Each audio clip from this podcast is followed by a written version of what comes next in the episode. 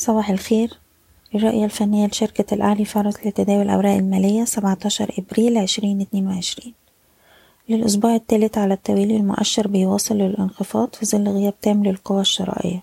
وقفلنا جلسة الخميس عند أقل مستوى في أربع أسابيع عند العشرة آلاف ستمية تسعة وسبعين.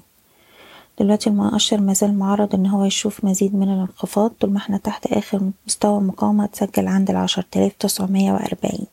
في الحالة دي هيبقى عندنا مستويات دعم عند العشرة ربعمية والعشرة ميتين وتمانين. تظهر أول إشارة إيجابية لو قدر المؤشر الأسبوع ده يقفل فوق مستوى المقاومة عشرة آلاف تسعمية وأربعين وفي الحالة دي يبقى معناه إن هو هيبتدي يشوف محاولات ارتداد. وبشكل عام أي محاولة للارتداد في الوقت الحالي هنشوفها إن هي فرص لتخفيض المراكز حتى ظهور القوى الشرائية بشكل منتظم.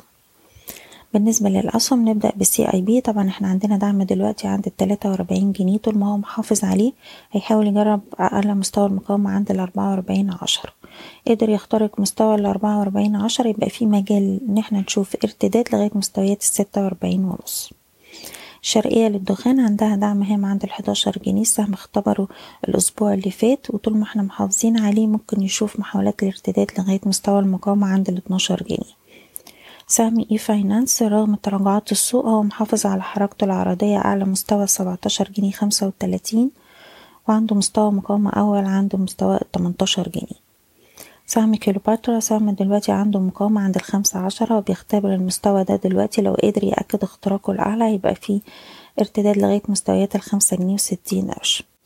بالنسبة لسهم فوري بنركز على مستوى الدعم أربعة جنيه وسبعين قرش وعندنا مستوى مقاومة أول عند الخمسة عشرة لو قدر يخترقه هيبقى عندنا خمسة جنيه وستين قرش.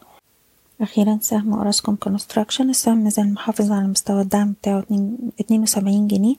طول ما إحنا فوق المستوى ده ممكن يروح يجرب على مستويات المقاومة عند سبعة وسبعين ونص والتمانين بشكركم بتمنى لكم التوفيق.